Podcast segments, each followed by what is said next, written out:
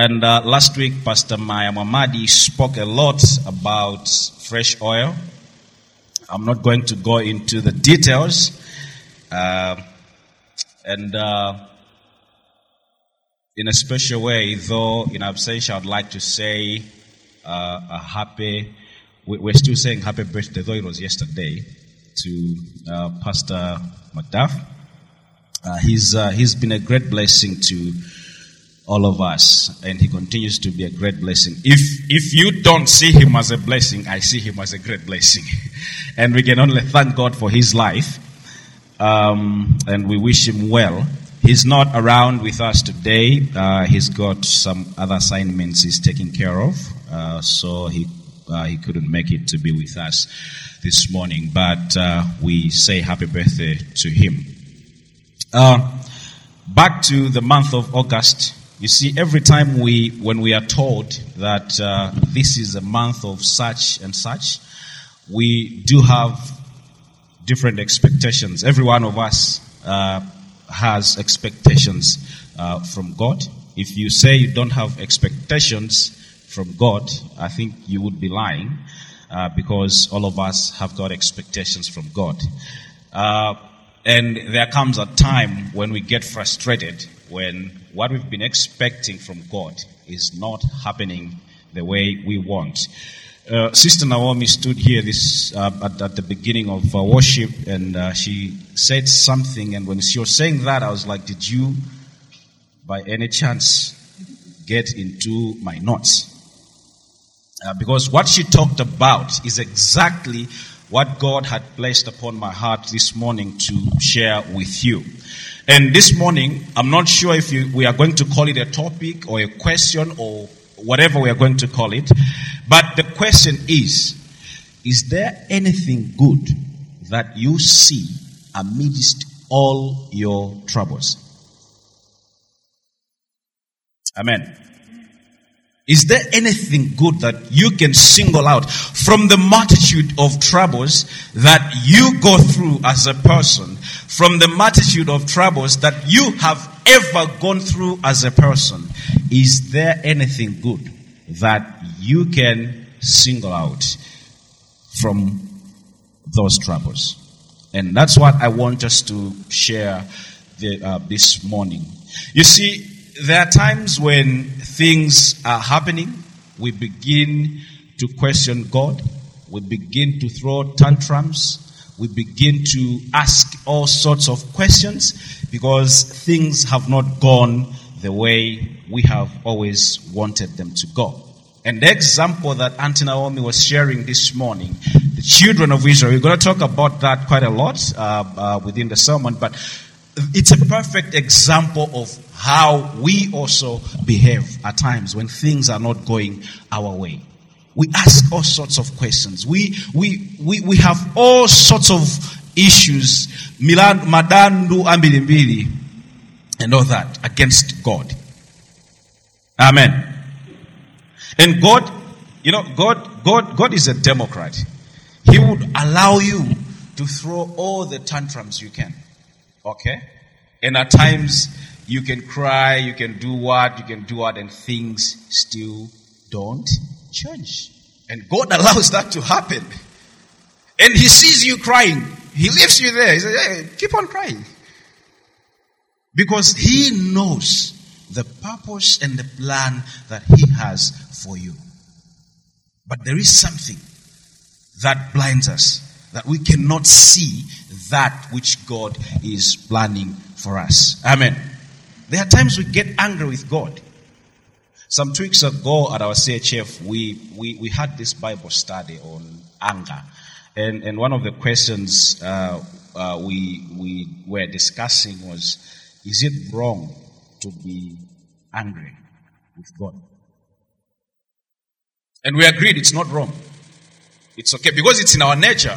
As human beings, we get angry. And we can be angry with God.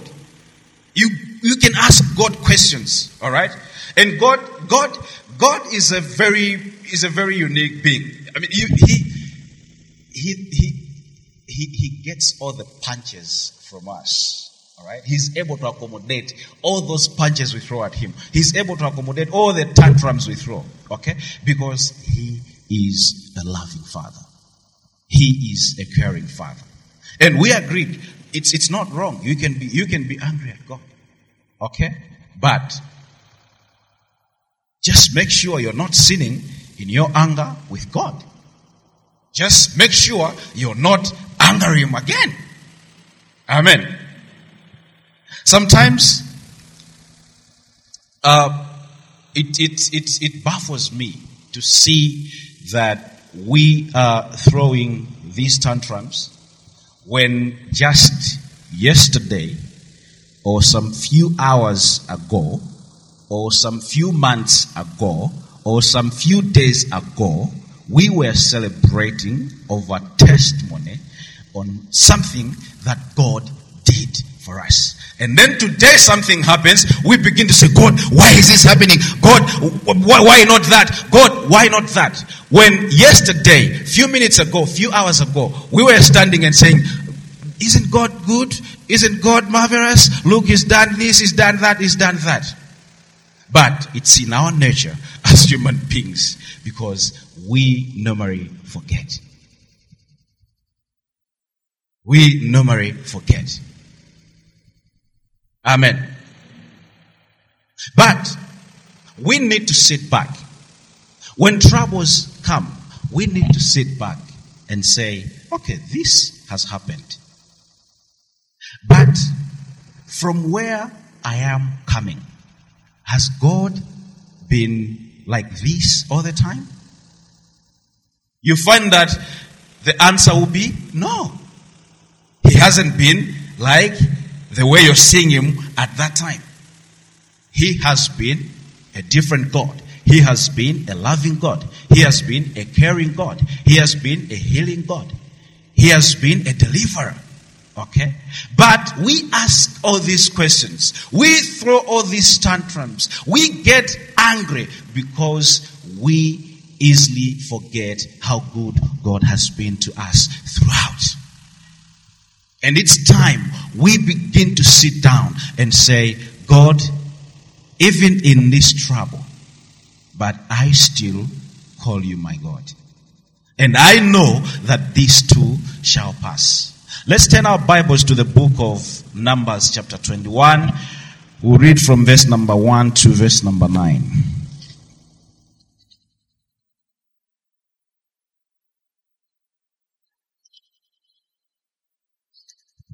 Numbers 21.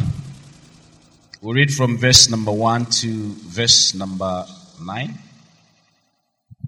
If you found it, say amen. If you haven't found it, say, uh, I don't know what you say. anyway, but I hope everyone has found it.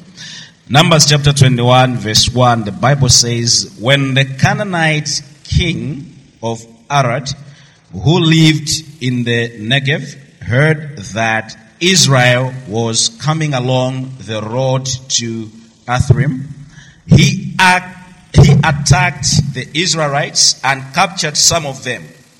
Then Israel made this vow to the Lord.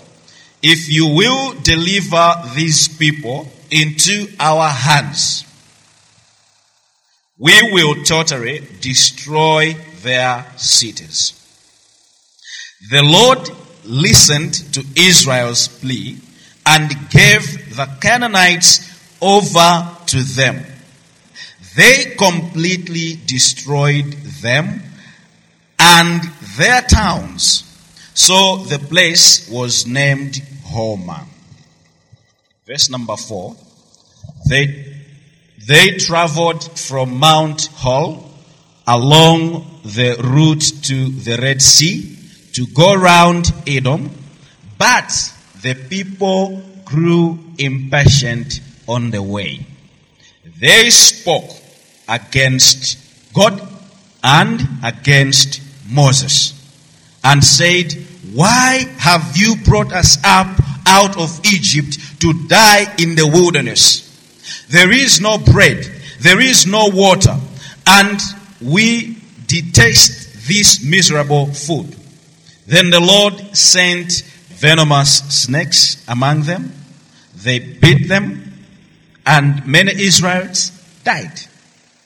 The people came to Moses and said, We sinned when we spoke against the Lord and against you. Pray that the Lord will take the snakes away from us. So Moses prayed for the people. The Lord said to Moses, Make a snake and put it up on a pole.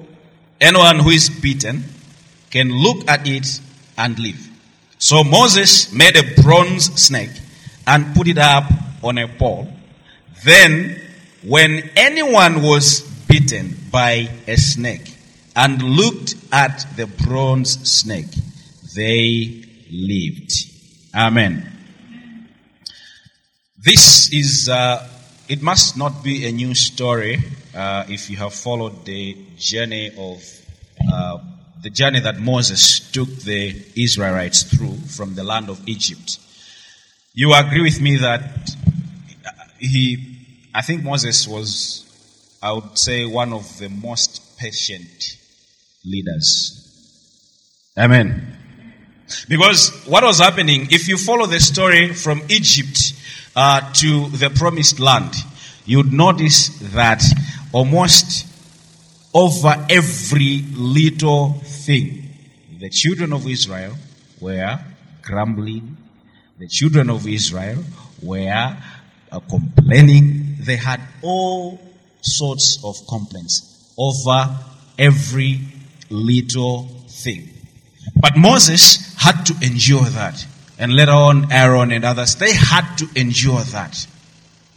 And this is why I'm saying I, I, I, take him as one of the most patient leaders because he had a huge task leading a people that were continually ungrateful.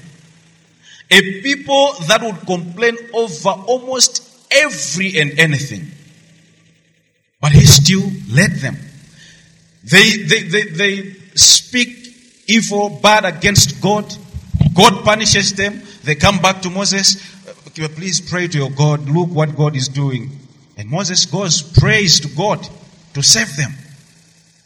If it were you and me this day, would have said, hmm, I think Amen. I mean, people can get frustrating. Ministry, leading a ministry like this. I think Pastor pa- Pastor, Pastor, Pastor Macduff, Pastor Asunga, uh, in, in the present day, uh, as our pastors, we would say they're one of the patient, the most patient people, most patient leaders we have. It's not easy to lead a ministry like this because everyone comes from wherever. Okay, we come from different backgrounds. We come with our different issues. We come with our different understanding of things. We come with our preconceived ideas of how a ministry should be run, and we see a pastor running it, going that direction when we want us to go, when we want ourselves to go this direction, we get angry at them. We're like, look, where is he leading us to? Okay? But they have to endure all that because it's what God called them to do. And that's exactly what Moses was doing. He had to endure all that. These are the people that did not see the bigger picture. He takes them from uh, Egypt. He tells them, God, God has told me to take you from here because He's given you a promised land. We are going to the promised land. And every time they are, they are going through the journey, they don't see the end result of their journey. What they see are the problems they are facing now. And that's exactly what we do. Amen. We are born again. We, we have we have accepted Jesus Christ as our Lord and Savior. In our daily walk with God, you would agree with me that a majority of times we don't look uh, uh, uh, to where we are going, we focus on things that are, are happening at this point. And we don't see the big picture. Amen. Because if we were to be seeing the bigger picture every day, if we were to able to see, to say, okay, this journey I'm on, this is the purpose of the journey. We should have been able to be saying, God, thank you, even in our problems. We should have been able to, to, to, to, to, to kneel down and say, Lord, I thank you, even when we have not eaten anything for two days. We should have been able to be saying, Lord, I thank you, even when we don't know where our children's school fees is going to come from. We should have been able to say, Lord, I want to bless your name. I want to worship you because you are a good God, even when we don't know where our next transport to school, to the office is going to come from. But we don't do that because we do not see the bigger picture. We don't do that because we easily forget what God has been able to do before. Because we, we easily forget what God is capable of doing, what God has promised you uh, uh, uh, in your life. Amen. If you read from the previous chapter, uh, uh, chapter 20, uh, chapter 20 rather, you notice that as the children of Israel were ready to start their journey towards the Red Sea, Moses had sent a word to the king of Edom. And he was simply asking for a passage. Alright? He's simply asking for a passage through the land of Edom. And the king of Edom says, No, you cannot pass through our land. For whatever reasons. Okay? But Moses tried, he pleaded, he said, please, we only have, we only, we only have to pass through. We are not going to go into your fields. We are not going to use your water. We are not going to do what? All we want is to pass through so that we get to the Red Sea. But the king said no. And actually he even sent an army to block them. Amen. And this got them frustrated. Because what happened in the end was for them to divert. They see a direct route, and the king of Edom says, No, you cannot pass through this. And then they had to divert. Now, this is what got them frustrated. They were able, or they, they, they had, they had hopes that sooner we are going to get to where we are going. Okay? And they're seeing a way through. Okay? And they're being told, no, ababa simungarani, simungadutse. And the only other option they had was to take a diversion and take the longer route. Amen. And when they did that, they began to complain. They began to complain. But if you remember from verse number one to verse number three, what did God do to them before they started complaining of the longer route? God fought the Canaanites for them. They went to God and asked God, God, please, they have killed our people. God, please, they are destroying us. Can you intervene? God intervened and fought the Canaanites for them. The next few minutes, what do they do? Ah, no, no, no, no, no, God, no. Why do we have to take this longer route? Ah, God, why? You see what I mean? They easily forgot the good things that God had done to them. And this is just one example, but it was a trend with the children of Israel. This minute God does this, the next minute they complain. This minute that God does this, the next minute they complain. Amen. And this is, this is the problem we have as children of God. We grow so impatient with God so easily. Amen. But God has made promises. He has told us, I'll never leave you, I'll never forsake you. And we choose to ignore those promises that God has made in our lives. Amen. So they grow impatient, they begin to speak against God, and they they spoke all sorts of things. They threw all the, the, the tantrums, they vented their anger on God and Moses. And when they did that, God, who was very patient with them. Says, aha, you know what? I want to show you that I am God. And he sends venomous snakes on them. Okay? He sends venomous snakes on them, and what do the children of Israel do? They go back to Moses. Okay? Moses, look, this is what God has done. Can you please help us? Can you please pray to your God again?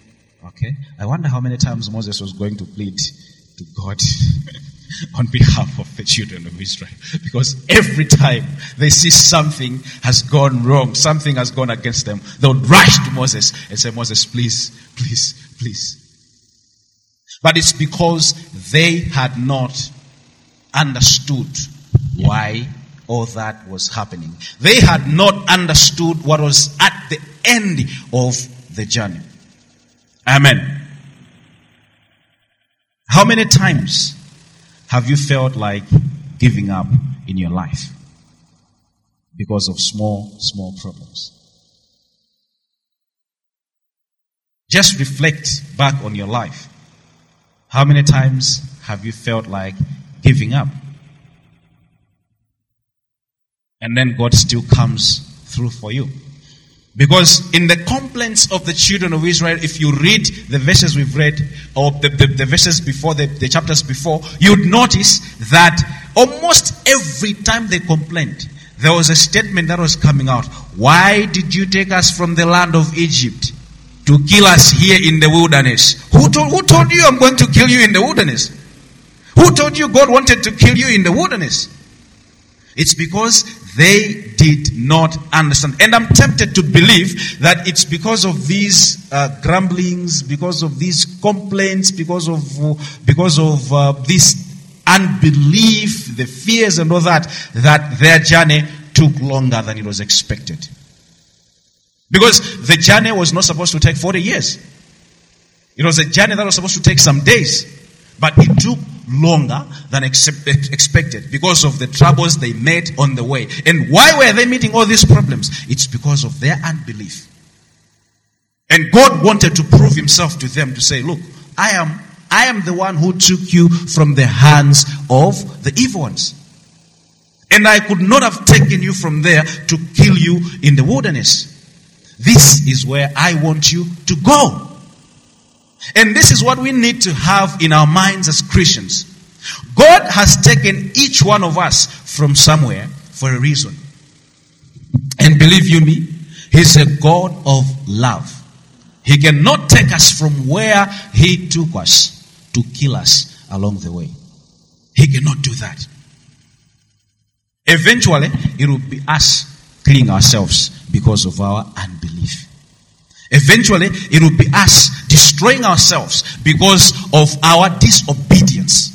Eventually, it will be us killing ourselves because we don't understand what God has in store for us. But as far as God is concerned, He did not take us from those troubled, uh, or from that troubled life, from the mud that we were in, to destroy us along the way. No. He wants us to reach the promised land. He wants us to reach our destiny. He has predestined. If you read the book of Romans, uh, the book of Romans, is saying God has predestined. I think it should be Romans chapter 9.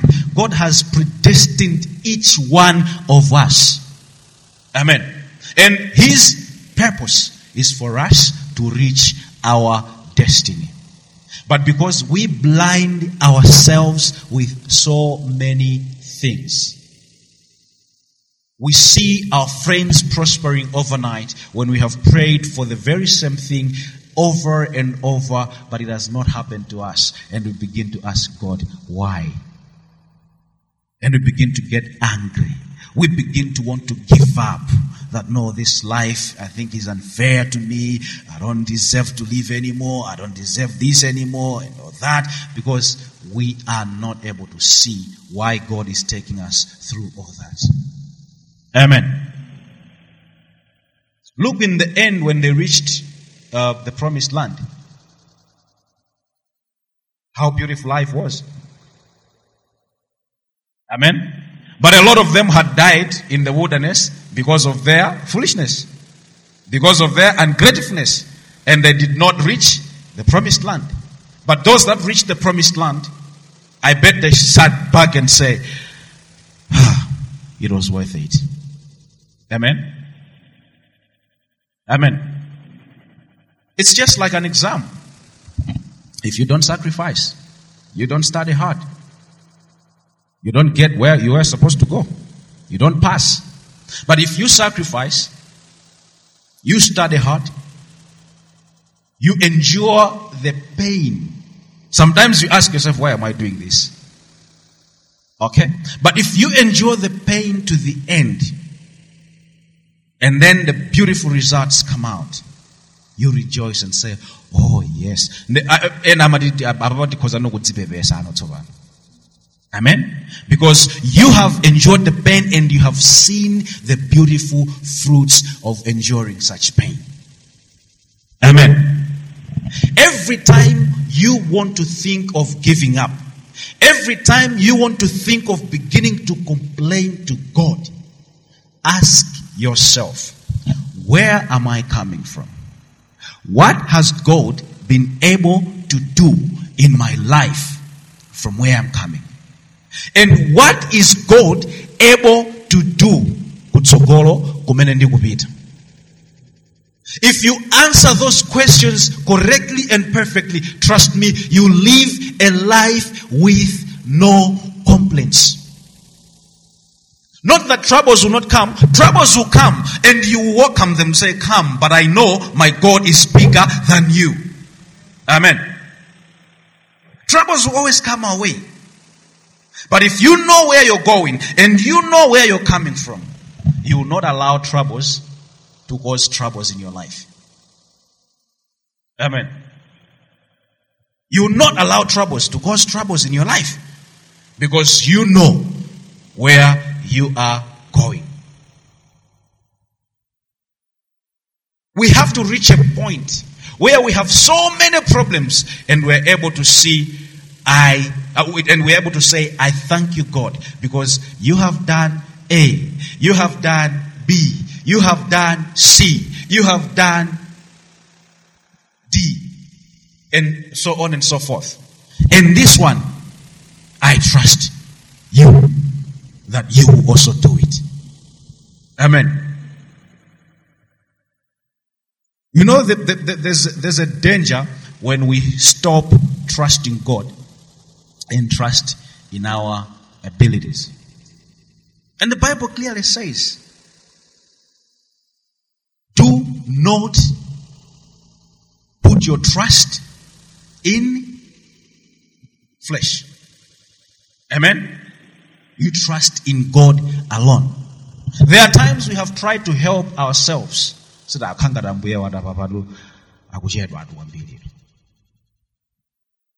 But every time we do that, the end result becomes a disaster. But every time we say, God, I trust you, no matter how long it will take, it will still happen. Because He is a God who lives by His promises. Amen. I sometimes feel that as Christians, at times we have a strange sense of entitlement in the kingdom. We think that every good thing has to be happening to us and us alone. And we think that every time we, we, we, we, think like we think we think God is like that switch over there that you just uh, you just do twat and then the lights come. But God doesn't operate like that. And we need to understand that. There are times we can pray for things and things don't happen. You have not sinned. You have lived a righteous life. You have lived a perfect life. You have not wronged God in any way. But you pray, you pray, you fast, you fast. You do all you can do. Things don't happen. Because that's how God operates at times. Amen. And we only need to understand that. And all we need to have is a grateful heart. Because that's what God sees. He's a God, the Bible says he's a God who searches the heart. And he searches your heart, he sees ungratefulness all the time. And he looks at you, he says, Isn't it me that took you out of this this this this this trouble that day? Isn't you that helped? Isn't me? Isn't it me that helped you go through this? Isn't it me that when the waters raged against you, I made a way for you? And these are things that children of Israel forgot so easily. That when Pharaoh and his team were chasing them, they were so close to catching them. And they were afraid. They sing a sea. Utsokolo. And they think, ah, basa, we are, we are done. We are dead.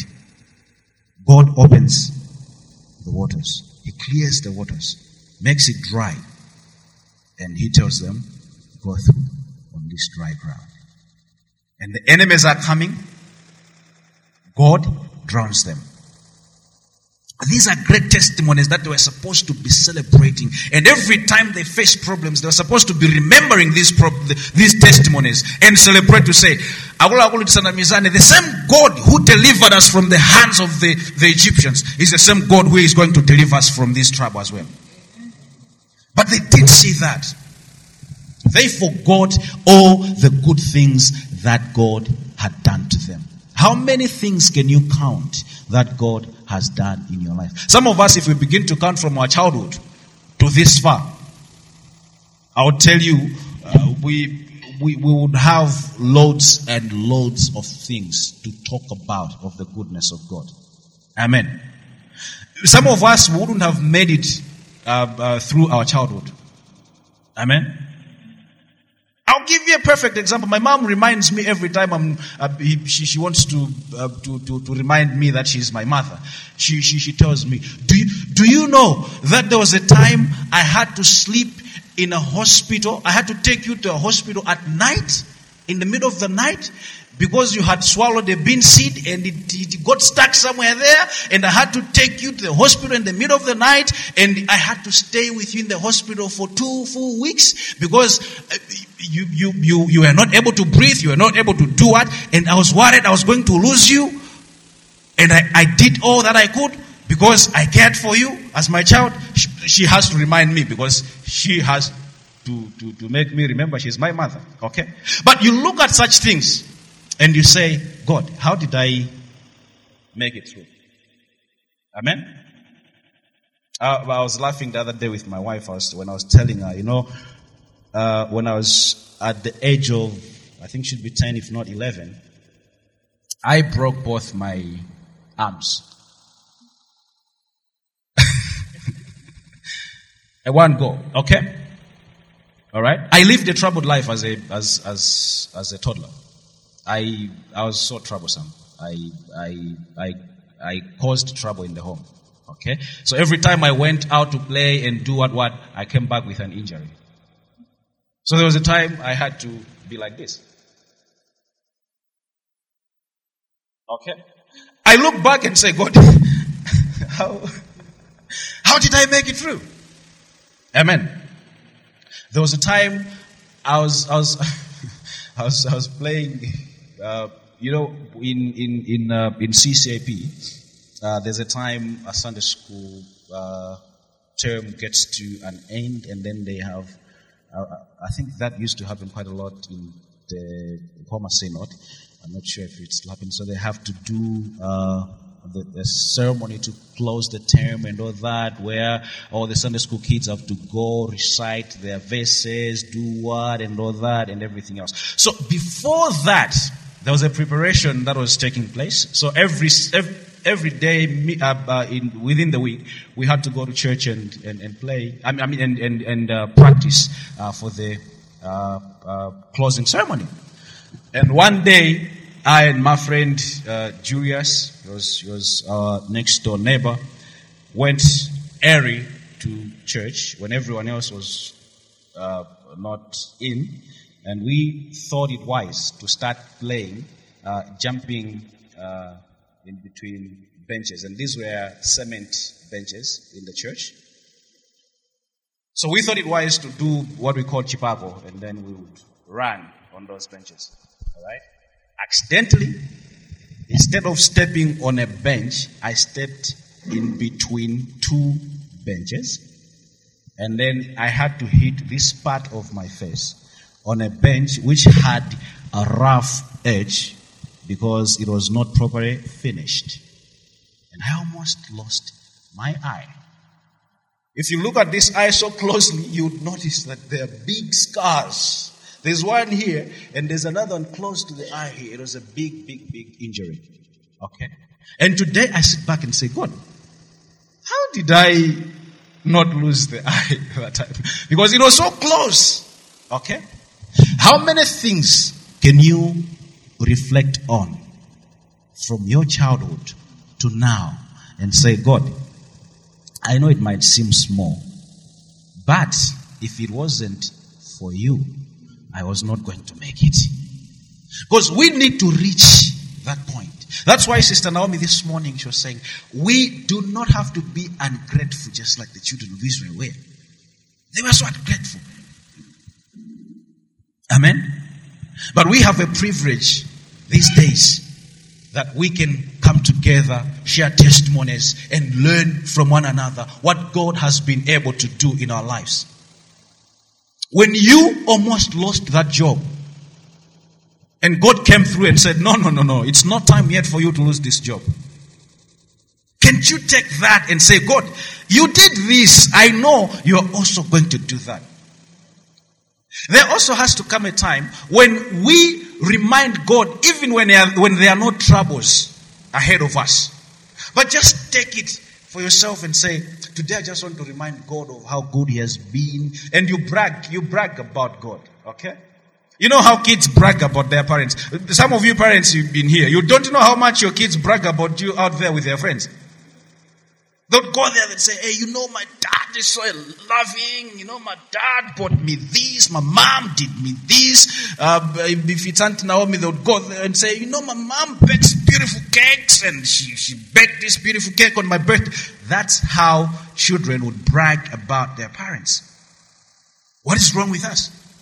We have to brag about God.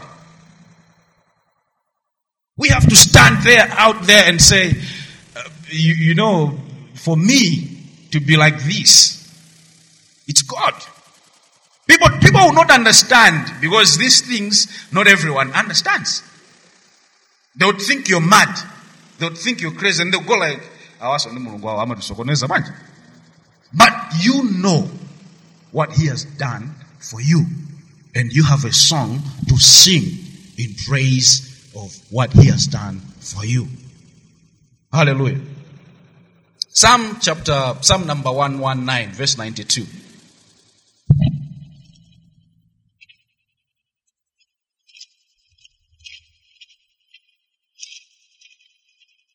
Psalm 119, verse 92.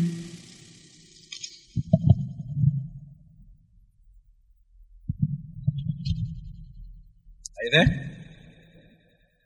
The Bible says, if your law had not been my delight, I would have perished in my afflictions.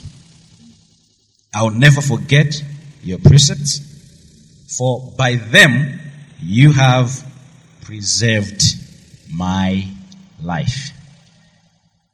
This is the song that we have to be singing all the time. Amen. If you look at the psalmist, every time he is praising God. And there are times he has complained against God. There are times the psalmist tells you, God, why have you forsaken me? Why have you allowed my enemies to encompass me? But then in the end, you see immediately he remembers, but this is the same God who delivered me from the jaws of a lion.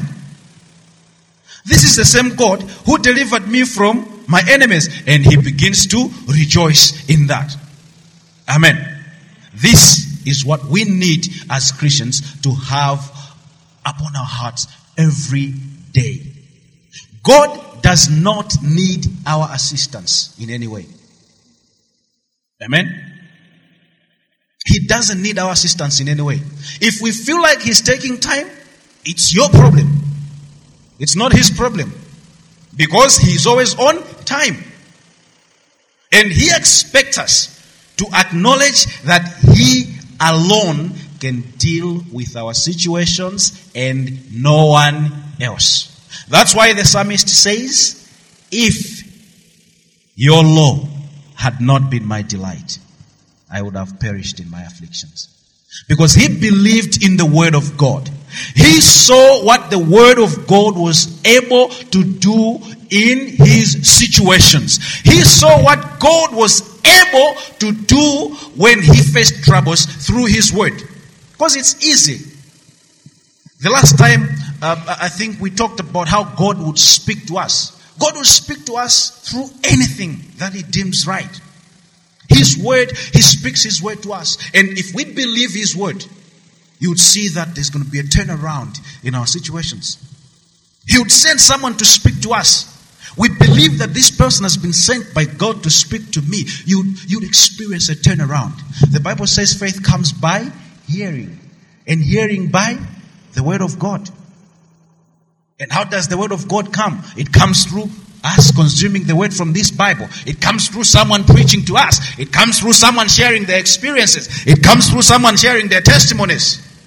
In Revelation, the Bible says, and they overcame him by the blood of the Lamb and the word of their testimonies.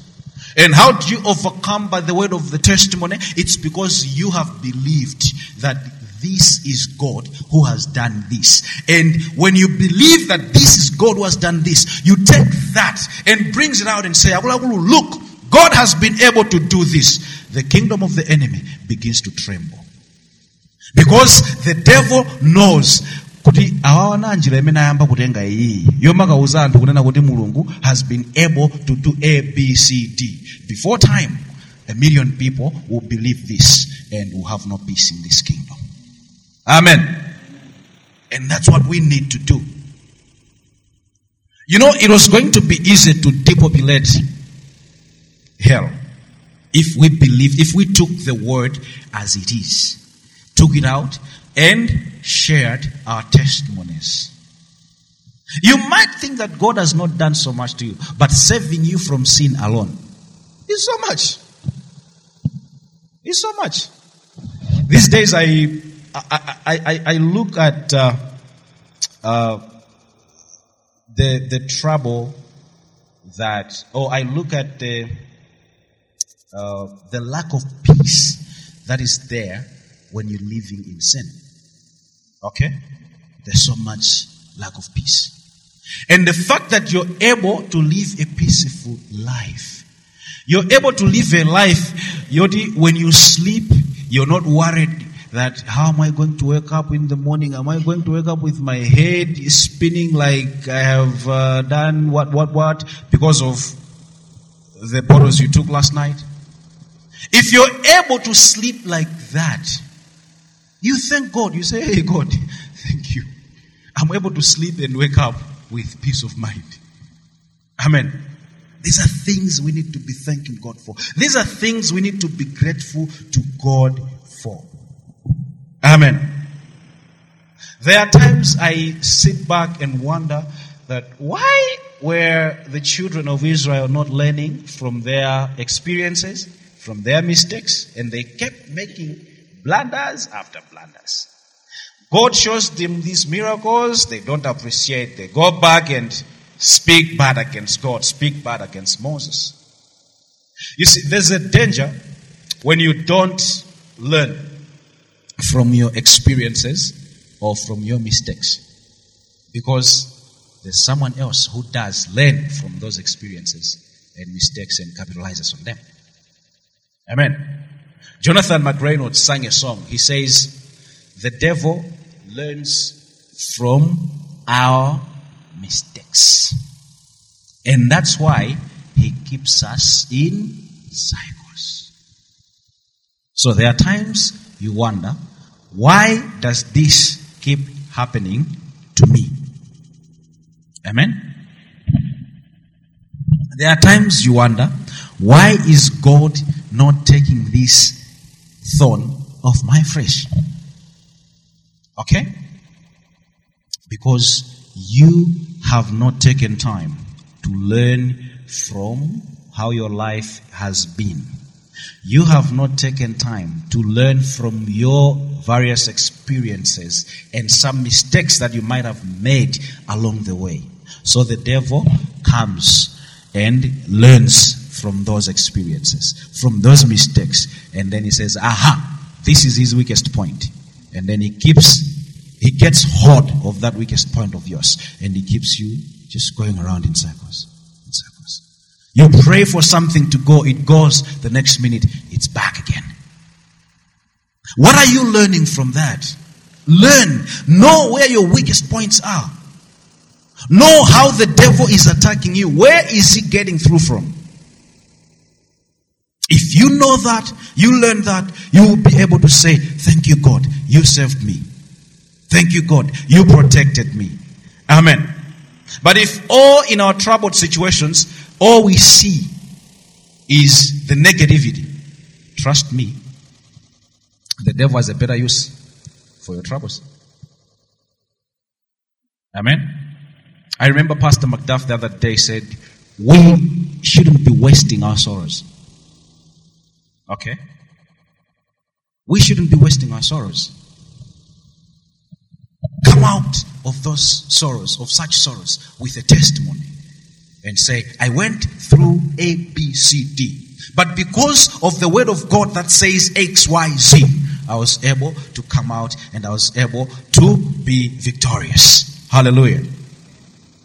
That's what God expects us to do. Let's think of apostles. If, if, if there was a group of people that was to give up so easily, were the apostles? Amen. Let's, let's look at Peter. Immediately after Jesus died, what did Peter do? Jesus died, uh, he's hung on the cross, and then he's been buried. Peter goes back to his friends and says, Gentlemen, I'm going back fishing. And he went back. But that's not what he was called to do. He was taken out of the boat, the fishing boat, and he was told, You shall now fish men. And then Jesus dies, he goes back, he starts fishing. But uh, after after a time, Jesus appears to them and everything else. And what does Peter do? He is the very first one to preach about Jesus. Now he forgets Acts chapter, or should be Acts chapter 1, is it? Yeah. He forgets the fishing. Okay? They've gathered in the upper room, they're praying and everything else, and people are saying, look, they are drunk, they are, these guys have, have, are drunk with a strange wine and everything. Peter comes out and stands before a multitude of people, over 3,000 men, and women I think were not included. Okay, so we should assume it was perhaps 6,000 plus. Okay? Assuming every man came with their wife. Uh, so 6,000 plus. He is the first one to speak of the great things that God has done through Jesus Christ. He is a guy who went back to fishing. But he remembered, he said, Mm-mm-mm. I think the way we walked with that man, he was not just an ordinary man. I think the things that that man did, he was not just an ordinary man.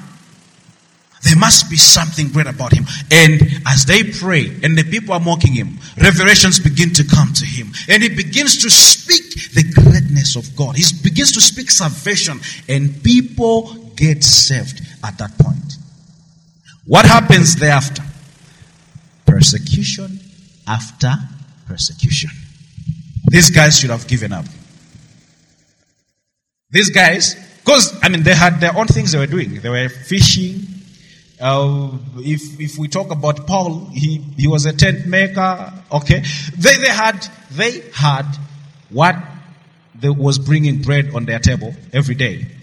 But they chose to leave such professions and then went to serve God because they knew where they have come from and they knew where they were going. And what they see was positives within their troubles. Amen. Think of Paul. Let's let's go to the book of Acts chapter 28 or you can just you can just uh, record it you may you can read it on your own. Acts chapter 28. Paul the prisoner is being taken to Rome to face his charges. Amen. And then on the sea, they meet so much trouble. There's so much that if you read chapter 28 of Acts, you would notice that the guy faced so much trouble. And it was at that point that I, I, I, I, I asked myself, why didn't Paul quit? Why didn't he say, I'm, i think I've, I've, followed you, I've followed you uh, for, for some, I think this is enough. Uh, I've faced enough, and I think I need to go back to what I've been doing. But they faced all that trouble. The ship wrecks. Now they are on an island which was called Malta. And what happens?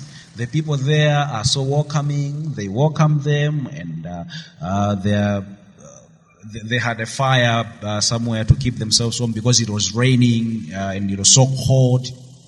And Paul goes to gather some pieces of wood so that he puts on the fire. And then they keep themselves warm. What happens thereafter? He's bitten by a viper, which fastens itself on his finger. And people are looking at him. They have heard all that has happened on the sea. And all that happened on the sea was because of this man, Paul. And people are looking at him and they're saying, this man must be a murderer. The sins that this man has committed must be great. All this trouble. And the expectation they have is Paul is going to die. They expect him to die because of the viper that has beaten him. Okay? They are looking at the viper and they say, This man, this man has no life. He's going to die. Okay? And this happened when he was trying to uh, make everyone warm. You, you remember what we used to do?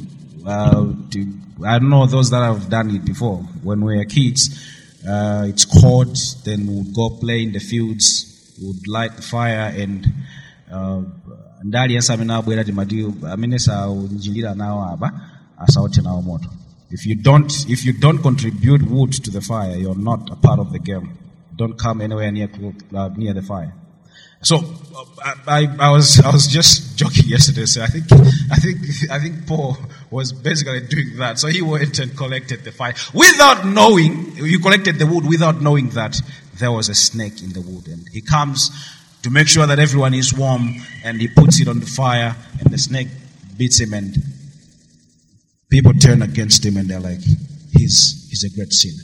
This time, Paul was supposed to say, "I think I have had enough. Amen. But he looked from where he had come, all the troubles he went through. And he looked at where he was going. And that's why Paul, in 2 Timothy chapter 4, verse 7, he says, I have fought the good fight. I have finished the race. I have kept the faith. And what remains of me is the crown. That's what we need to be focusing on as Christians. Because there's a crown ahead of us. There should be light at the end of every problem we are facing only if you endure. Amen. There was a time when I was staying in uh, in Blantyre. I was still a bachelor at that time, so I was staying with a friend, uh, a friend Luke. Uh, so every evening we used to uh, to, to to do some. Uh, we used to jog. Uh, so there was one time, so what we used to do was to go from Ndirande new lines and then we'd go all the way to uh, Southern Bottlers and then go around as if we are going to, uh, if those that know the place, as if we are going to Waterboard and then turn, there's a, uh, there's a bit of a cliff somewhere, we'll turn there and then go back to new lines. So this day, Luke says we'll have to go around and then when going back home, we'll go all the way to Ndirande Market and then go back home. I looked at him, I said, man, why are you trying to torture me? But we had to do it. So we, we, we started off. When we reached the point that we normally used to, uh, uh, uh, to, to, to, to stop at and then go back home, I told Luke, I said, look, I'm really, really tired. I have, I think we have to go home. And he said something. He said, look, man, there's always joy when you finish your race well. And the agreement was we are going to go through Ndirande market. And we have to do that. And there will be joy if we finish it. So that encouraged me quite a lot. We did. And went back home. It was so fulfilling to know that I have managed to cover a distance that I was not able to cover, that I was, I couldn't imagine I would cover. But with the strength that he had, I mean, with the encouragement he had given me, it had given me strength and I went through, I went on and on and on and then I covered. That's why Paul here is able to say, I have fought a good fight. He was, he, it was, it was an expression of fulfillment. We should be able to come to a point where we can say, I have fought a good fight. Just like when you passed that exam. Just like when you finished that uh, uh, uh, uh difficult report at the office. And you say, I have fought a good fight. We should also be able to say that in our lives. In everything that we face, we should be able to say, I have fought a good fight. And we can only say that if God is at the center of it all. Amen. It was Paul and Silas in prison. What did they do? They are locked up in prison because of the work of God, because they're preaching Jesus Christ. And they remembered how good God had been in their lives. They remembered how good God had been in their ministry. And what did they do? They started praise and worship.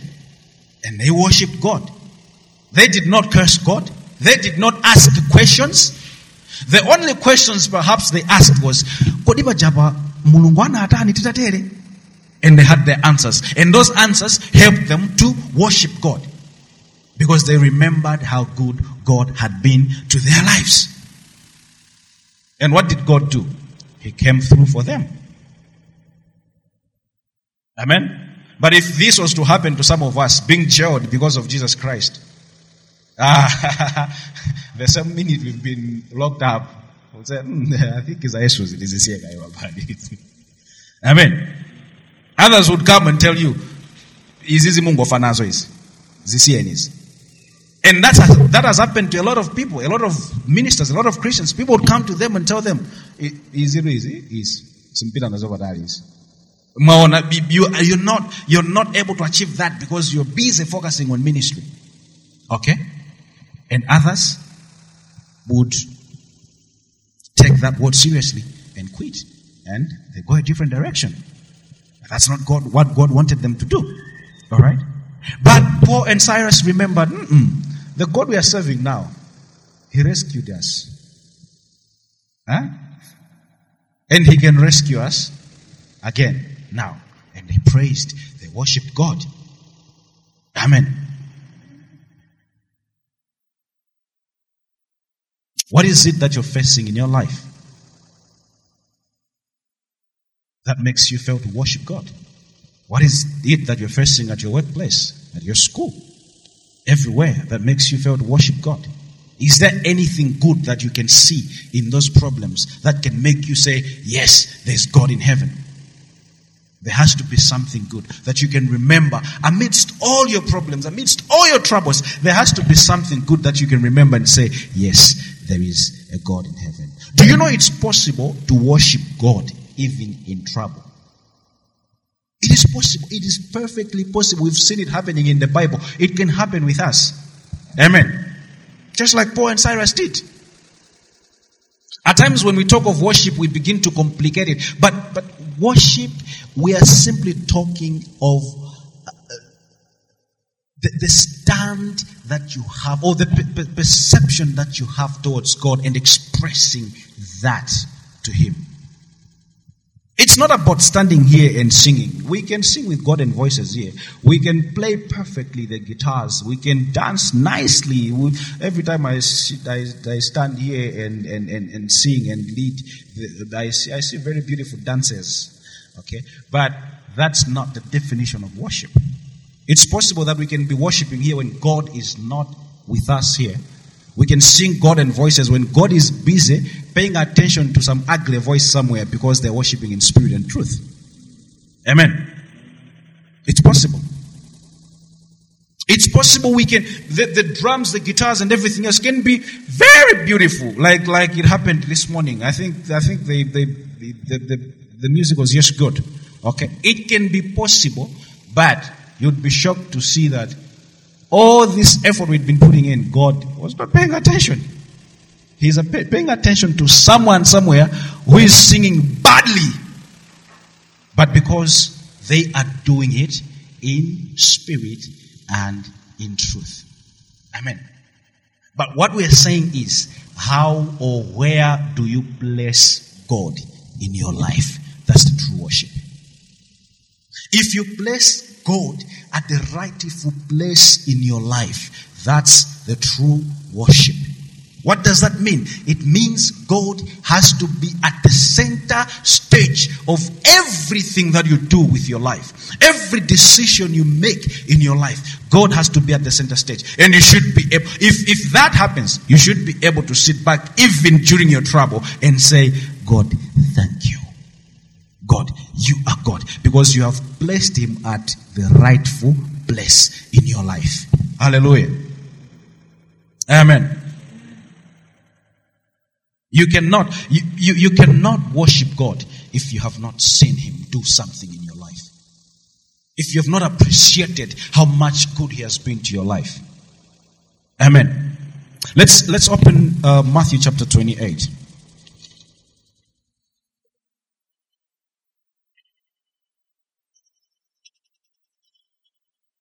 Matthew chapter 28, verse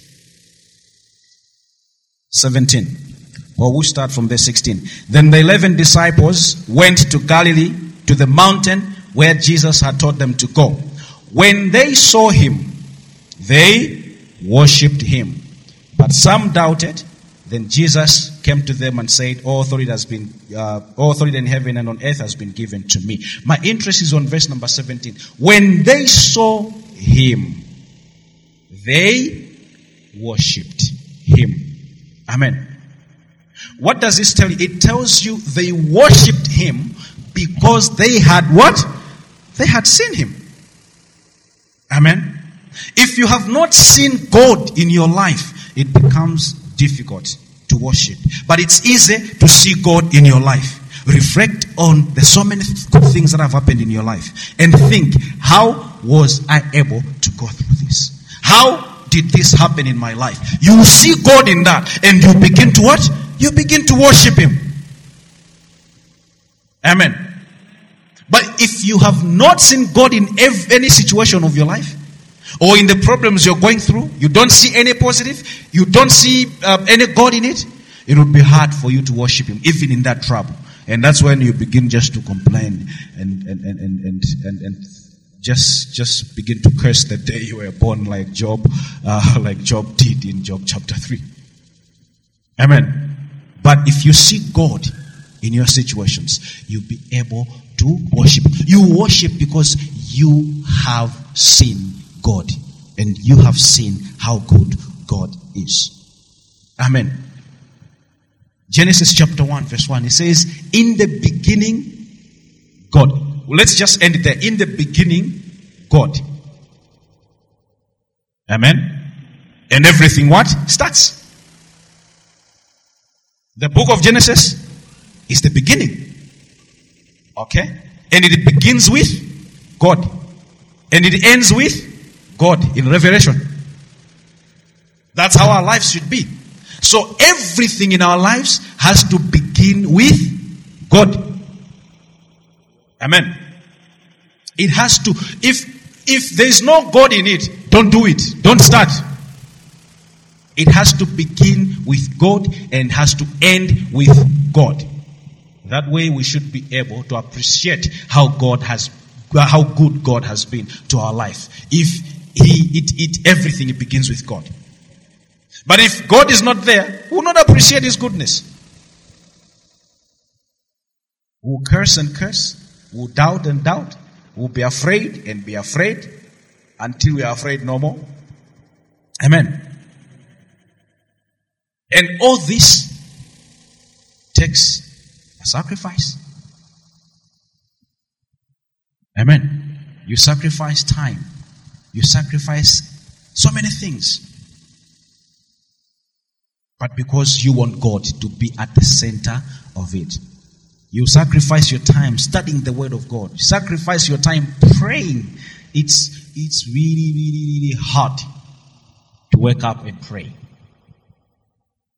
But we have to do it. We have to sacrifice. It's really, really hard. You, you know how hard it is to read the Bible than to read our favorite, our favorite book, uh, novels, whatever. Uh, okay, the Bible becomes a hard thing to read. And it's a sacrifice. We'll have to sacrifice. Which one do you choose between your favorite show on the television and the Bible?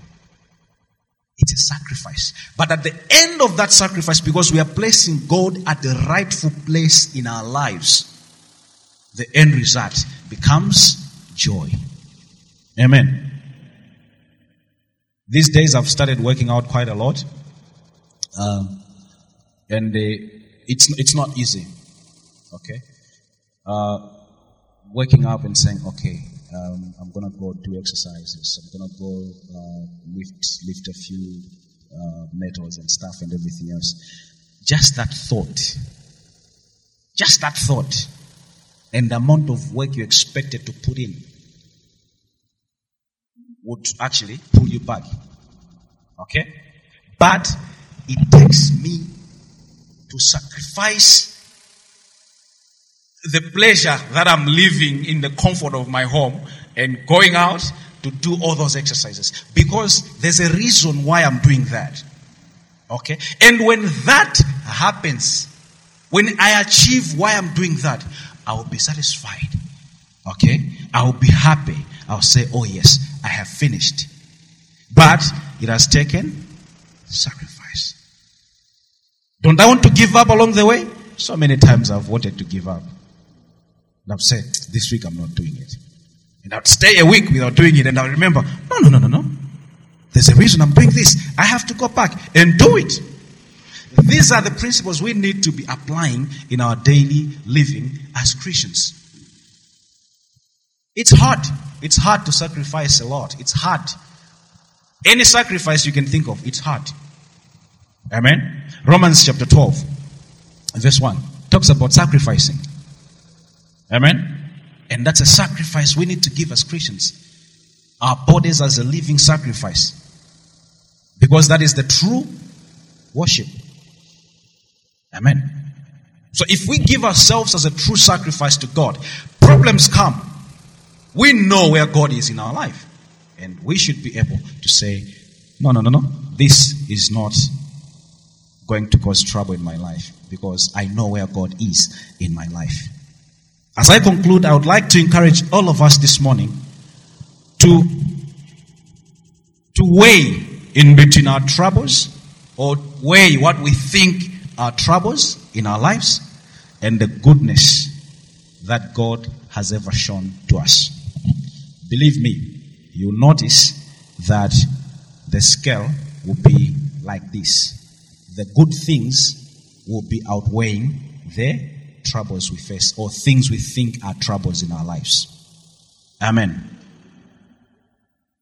If we take some time to reflect on that, you'll notice that we'll stop putting much focus on our problems. We'll put much focus on the good things that God has done. Even in our problems, then people will be looking at us to say, kodi adankeniwa akuoneka kuti zinthu why is he happy like that when things have not worked out? But it's because you know that your god is bigger than these problems. And you always put a smile. There are people when you meet you wonder has this person ever been sad have, I have a few friends. I, I meet them and I'm like, this guy is always smiling. He's always jovial. He's always what? Uh, there's a, there's a, there's a friend of ours, uh, uh, who is, so close to us. So on his birthday, we did a, a quiz and, uh, and the question we asked is, what is the one thing that Togo would do even in his saddest moments? I was so shocked. Everyone wrote he would joke and laugh with everyone even in his saddest moments. Because they know that these troubles are just for some time and they'll go. But my God will remain supreme. My God will remain God. And that's what we have to have in our hearts. God will remain God. Trouble, no trouble, God will remain God. Amen. Problems, no problems, God will remain God. And that's why we need to focus on the author and the finisher of our faith. Hallelujah. Let's pray. Father, in Jesus' name, we just want to glorify you. You're always on time, Lord. And your word is always true.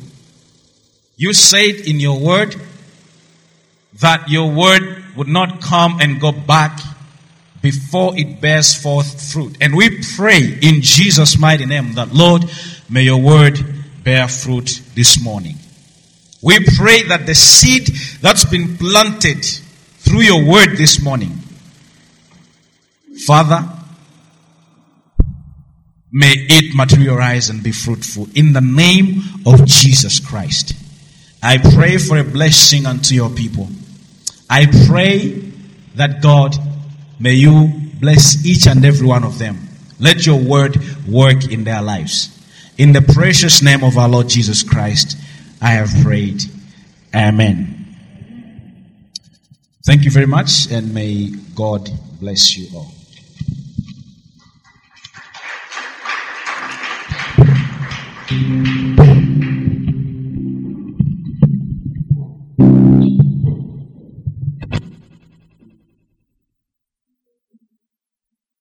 Praise God. Um, the word is very clear. Amen. It's very clear that even when we are going through very hard times, and these, what we're living through right now, are hard times for a lot of people. We know the economy is strained because of the pandemic. Uh, I was even saying yesterday that even the giving in church has changed. And we understand things are not well. How many can testify? Things are not well. You know, but we can look to God and say, God, even through all this, through all these things that we are going through, we want to be thankful because in the past you have provided. Even now, you continue to provide. And in the future, you, you'll be still our provider. Amen. Just to make that choice and say, the God we serve